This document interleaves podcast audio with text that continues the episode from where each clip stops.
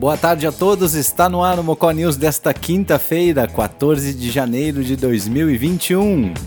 Meu nome é Thiago Fernandes e acompanhamos juntos, a partir de agora, aqui pela Rádio Mocó, as principais notícias do país e do mundo, com informações da Rádio Agência Nacional.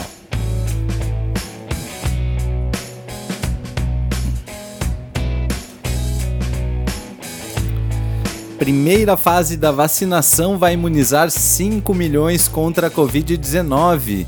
Todos os municípios devem receber a vacina ao mesmo tempo. Quem traz informações de Brasília é o repórter Lucas Por Deus Leão.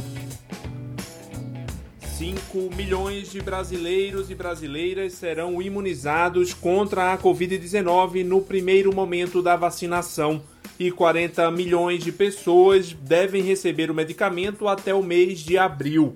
A informação foi passada pelo Ministério da Saúde a 130 prefeitos em uma reunião por videoconferência nesta quinta-feira. O presidente da Frente Nacional dos Prefeitos, Jonas Donizete, que participou da reunião com o ministro da Saúde, Eduardo Pazuello, disse que todos os municípios devem receber ao mesmo tempo as doses das duas vacinas inicialmente disponíveis, a Coronavac e a AstraZeneca. 8 milhões de doses, sendo que essas doses serão distribuídas para 5 milhões de brasileiros, por causa de uma diferença da AstraZeneca, que poderá ser aplicada em uma dose, porque tem um intervalo maior de três meses, e a Coronavac, as prefeituras terão que dividir em dois lotes. Será enviado tudo de uma vez mas a primeira dose e depois de 21 dias a segunda dose. Então, 2 milhões de pessoas serão imunizadas pela AstraZeneca e 3 milhões de brasileiros pela Coronavac. O presidente da entidade de prefeitos destacou que o início da vacinação depende da logística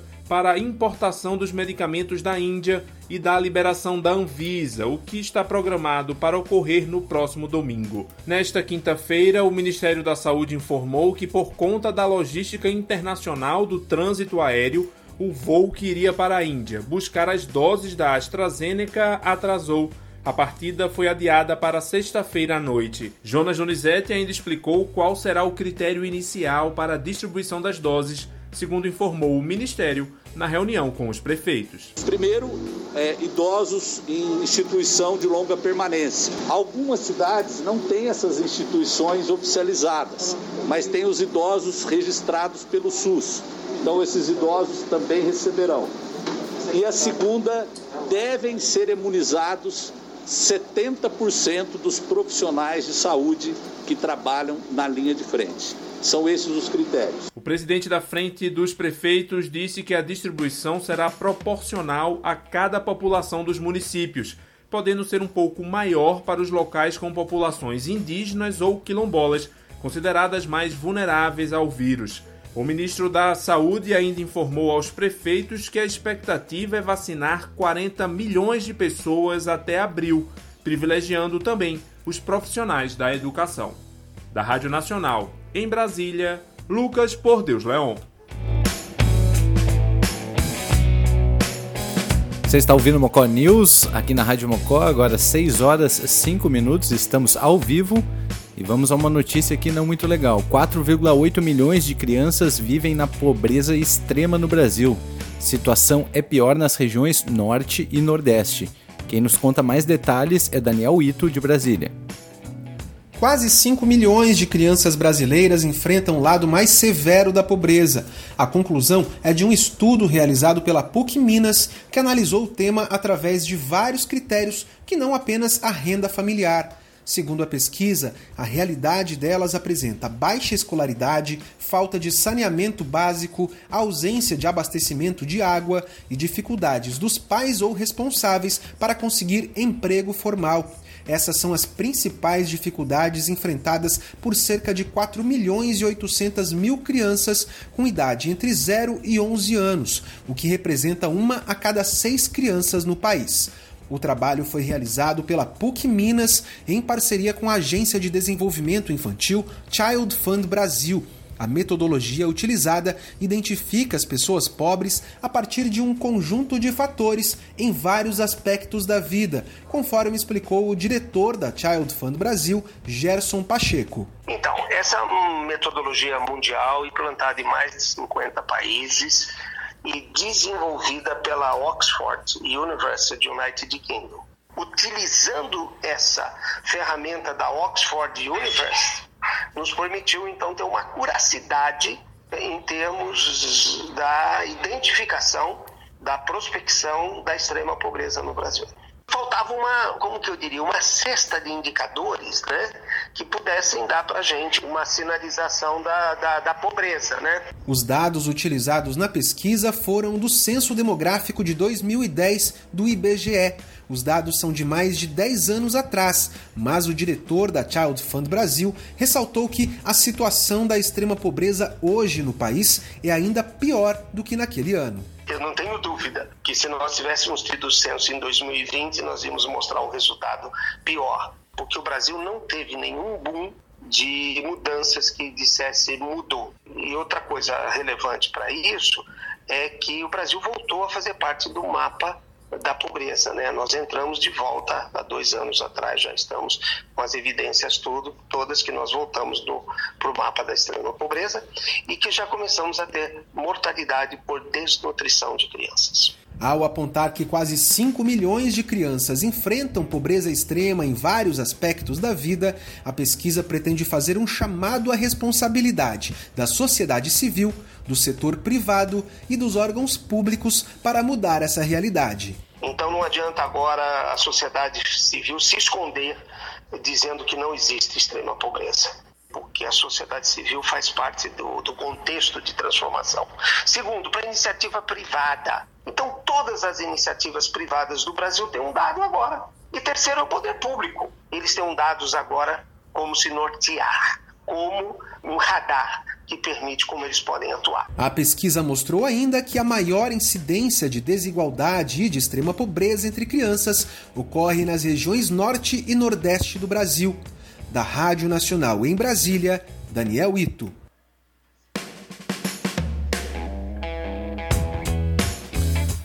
Ministério Público Federal lança campanha sobre direito de pessoas com deficiência. Solimar Luz traz mais informações direto do Rio de Janeiro. Vamos ouvi-lo. Lançada esta semana, uma campanha vem movimentando as redes sociais. A ideia é promover uma maior conscientização da sociedade sobre os direitos garantidos pela Lei Brasileira de Inclusão mais conhecida como Estatuto da Pessoa com Deficiência. Até a primeira semana de maio, em dias alternados, será publicado um vídeo em que pessoas contam vivências, desafios e barreiras do dia a dia. Com a hashtag Inclusão Já, a cada semana serão apresentados exemplos reais de familiares e pessoas com deficiência.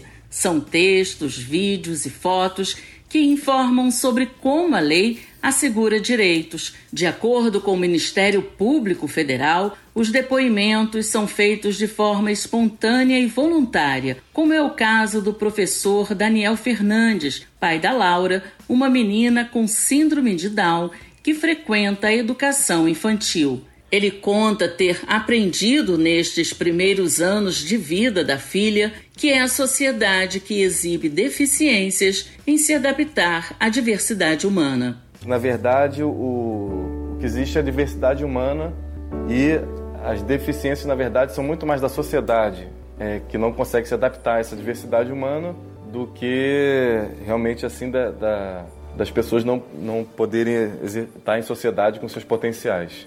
Segundo o Ministério Público Federal, o ponto de partida da campanha foi o interesse de membros do Ministério Público Federal na segunda região Rio de Janeiro e Espírito Santo, Ministério Público do Rio e Ministério Público do Trabalho divulgarem para a sociedade o Estatuto da Pessoa com Deficiência e também a atuação dos ministérios na defesa da lei e nas ações de combate à discriminação e à defesa de direitos. Da Rádio Nacional no Rio de Janeiro, Solimar Luz. E atenção, o prazo para justificar a ausência nas eleições termina hoje, dia 14.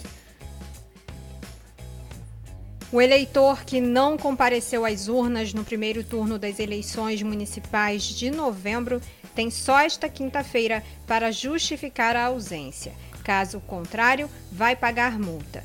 Para o segundo turno, o limite é 28 de janeiro. O Tribunal Superior Eleitoral recomenda que a justificativa seja feita preferencialmente por meio do aplicativo e-Título disponível para celulares com sistemas operacionais Android ou iOS. O procedimento pode ser feito também de modo presencial no cartório eleitoral. Em todo caso, o eleitor deve preencher um requerimento de justificativa eleitoral, descrevendo por que não votou e com a documentação que comprove a razão da falta.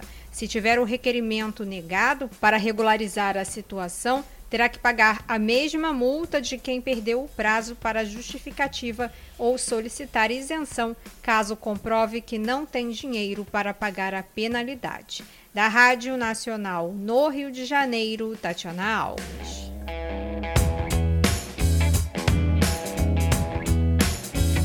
Obrigado, Tatiana Alves. Agora uma notícia na área da educação, redação do Enem. Especialista sugere temas que podem cair nesta edição. Essa parte da prova é uma das maiores apreensões dos candidatos. Quem traz informações é Gésio Passos, de Brasília. Vamos ouvi-lo. As provas do Enem começam já nesse domingo.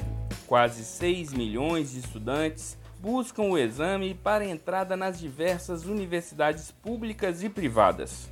Uma das maiores apreensões dos estudantes é com a redação, que vale até mil pontos. O tema desta prova sempre surpreende e busca reflexão sobre problemas concretos do país. A estudante Isabela Marques, de 25 anos, tenta o Enem pela quarta vez em busca do sonho do curso de medicina. Ela disse que está bastante apreensiva com a redação. Na hora da redação, não tem jeito. É, qualquer candidato fica nervoso, até pode dar aquele branco do tipo: que repertório eu vou usar, como que eu vou conseguir conectar esse tema dentro dos, dos repertórios que eu tenho. E bate um desespero. Na hora que a gente lê o tema, o coração já acelera. A prova exige a produção de um texto dissertativo e argumentativo o estudante precisa apresentar uma proposta de intervenção social para o problema sugerido no tema.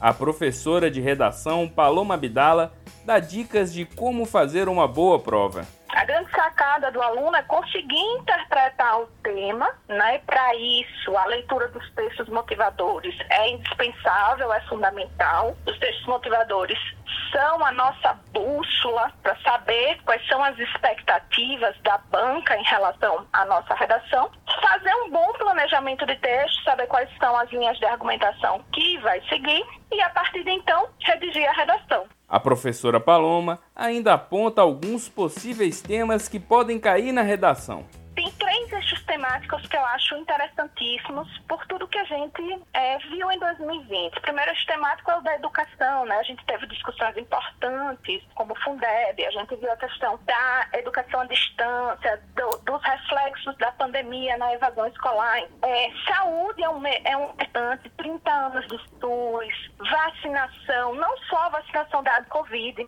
e meio ambiente. Então, desmatamento, queimadas, os 10 anos da Política Nacional de Resíduos Sólidos. É bom lembrar que, por causa da pandemia, o INEP, órgão do MEC responsável pelo Enem, aumentou o distanciamento entre os candidatos nas salas de prova. O uso de máscara também será obrigatório, além de ser disponibilizado álcool em gel 70% em todas as salas. Os candidatos com sintomas ou contaminados pela Covid ou outra doença infecto-contagiosa ainda podem solicitar a reaplicação do exame marcado para os dias 24 e 25 de fevereiro pelo telefone 0800 616161. Da Rádio Nacional em Brasília, Gésio Passos.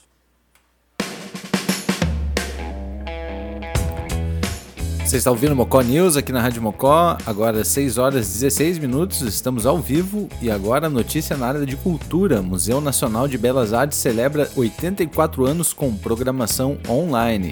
Detalhes com Cristiane Ribeiro, do Rio de Janeiro.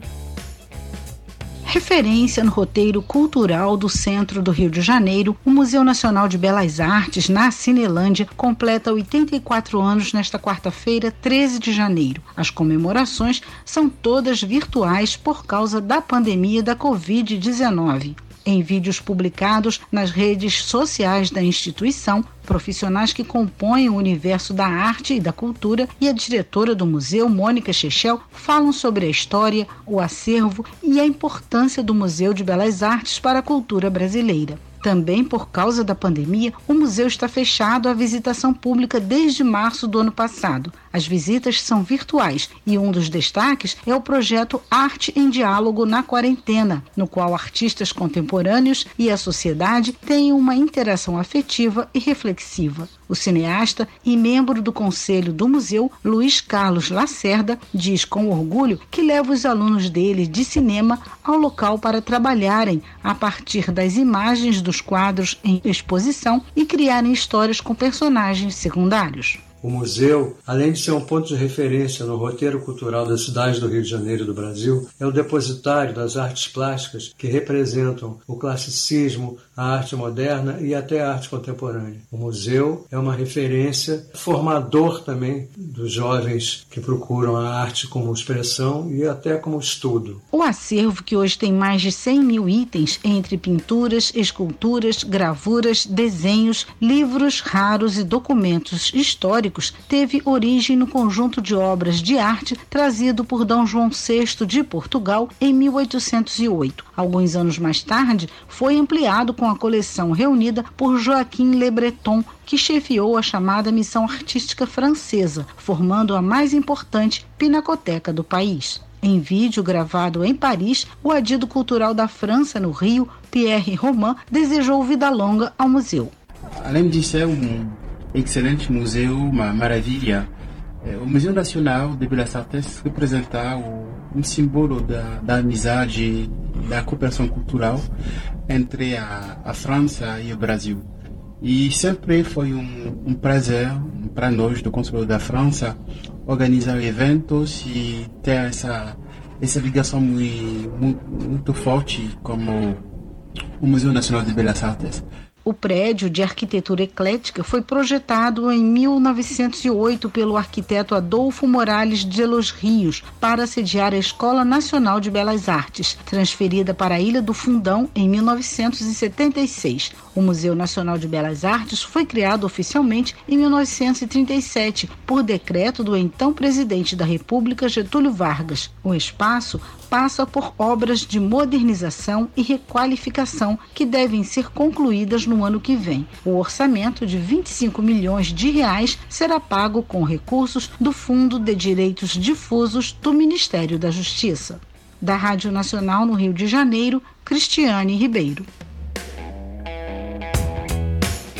Você está ouvindo Mocó News, agora 6 horas e 19 minutos. E vamos à parte do comentário do jornalista Bira Costa, do online Web Rádio. 27 participação do Bira Costa aqui no Mocó News. E hoje ele trata sobre a greve dos caminhoneiros prevista para fevereiro. Vamos ouvir aí um tema importante. Fala amigo Thiago Fernandes e ouvintes da Rádio Mocó News. Net, Bira Costa, jornalista do Online Web Rádio, falando com vocês no 27º Boletim. Bom, a questão hoje é o seguinte, o anúncio hoje em toda a rede nacional da greve dos caminhoneiros marcada para o dia 1 de fevereiro. Exatamente. Mais essa bomba na economia brasileira. Uma paralisação assinada por todas as categorias da categoria do, dos caminhoneiros, enfim, transportadores, transportadoras de produtos, e isso vai impactar sobremaneira a economia nacional. Essa situação toda que vem a calhar agora com a pandemia, que já está aí cambaleante, já estamos há um ano exatamente, 12 meses, nessa situação toda de bandeiras amarelas, vermelhas, laranjas, pretas, e isso com a paralisação do setor dos caminhões, do transporte, vai pegar a economia, olha, Uh, não vou dizer de contrapé, né? Porque o pessoal já está em. começou a se organizar a partir de hoje, dia 14 de janeiro. Mas que certamente, dependendo do tempo de duração, vai desorganizar o setor da economia, da produção, estamos em plena produção aí do arroz, da soja e de muitas outras culturas, e esse produto que vai ficar paralisado, estancado nos, nos, né, nos depósitos, enfim, isso vai trazer uma situação crítica, crônica nas prefeituras, nas cidades, nos estados. E como as pessoas vão poder lidar com isso. Quer dizer, essa paralisação dos caminhoneiros vai ser uma situação que vai ter que ser contornada pelo governo federal imediatamente. E vai depender, vai demandar de toda a sociedade muita paciência, porque já estamos com os preços muito altos no combustível e esse é um dos motivos da, do anúncio da paralisação dos caminhoneiros, o preço do diesel, do combustível e também o preço dos produtos, né? Estão aí disparando de maneira absurda, sem a me menor explicação. Uh, em meio a essa situação toda da pandemia, com vacina para cá, vacina para lá, agora a guerra das seringas, se tem seringa, se não tem seringa no, no país, e fica no meio dessa briga toda dessa maré, dessa maré, desse maremoto, a sociedade, né? Fica eu, você, nossas famílias, amigos, ficamos no meio desse maremoto aí, batendo como, com, como frutos do mar, né? Uh, nas pedras, porque se essa economia paralisar em relação a, de modo geral, a pandemia e também aos caminhoneiros, não sei que como vamos conseguir uh, uh, driblar esse cenário todo aí. Uma queda na, no consumo, que já é grande, comércio fraco, falta de eventos que produzem também a economia. Os eventos são muito importantes para gerar economia e o setor que não trabalha mais de 10 meses, setor da cultura, setor do turismo.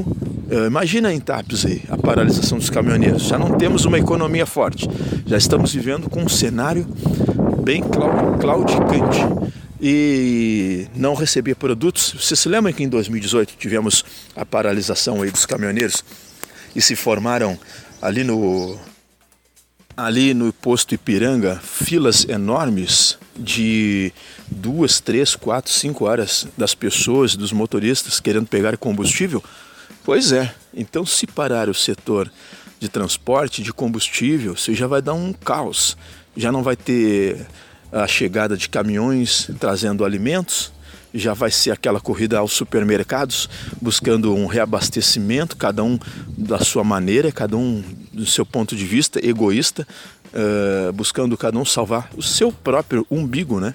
E a gente vai ter um descontrole. Então, essa, esse anúncio da greve dos caminhoneiros no dia 1 de fevereiro vai ter que ser contornado imediatamente. Se não, junto com essa pandemia, com essa situação, esse anúncio também da, do possível começo da vacinação em todo o Brasil, né, vai ser outra situação que vai criar um conflito, ah, não armado, mas um conflito civil, uma guerra civil. E a gente precisa então acompanhar esse cenário todo que está se formando e, e, e entender o, o, o comportamento e o procedimento por parte de todos os líderes, os governantes. A situação então é essa. Você da Rádio Mocó News aí, fique atento, fique acompanhando. Nós estaremos também uh, falando na online web rádio a respeito de tudo isso. E é um cenário que realmente está aí se desenhando e a gente precisa uh, ficar antenado para poder entender todo esse cenário que vai se formando aí. Certo? Fica esse abraço para a Rádio Mocó Ponto News, aqui Bira Costa, falando mais uma vez no 27º Boletim. Grande abraço, Thiago Fernandes. Muito obrigado, Bira Costa. Um grande abraço, um bom fim de tarde ao amigo. Bom, este foi o Mocó News desta quinta-feira, 14 de janeiro de 2021. Se deseja acompanhar as edições passadas do Mocó News, acesse o nosso site radiomocó.net e escute os programas sempre que quiser. Também pelo radiomocó.net você pode interagir conosco, dar sua sugestão e muito mais. Por hora é isso, voltamos amanhã às 18 horas, se Deus quiser. Até lá, tchau!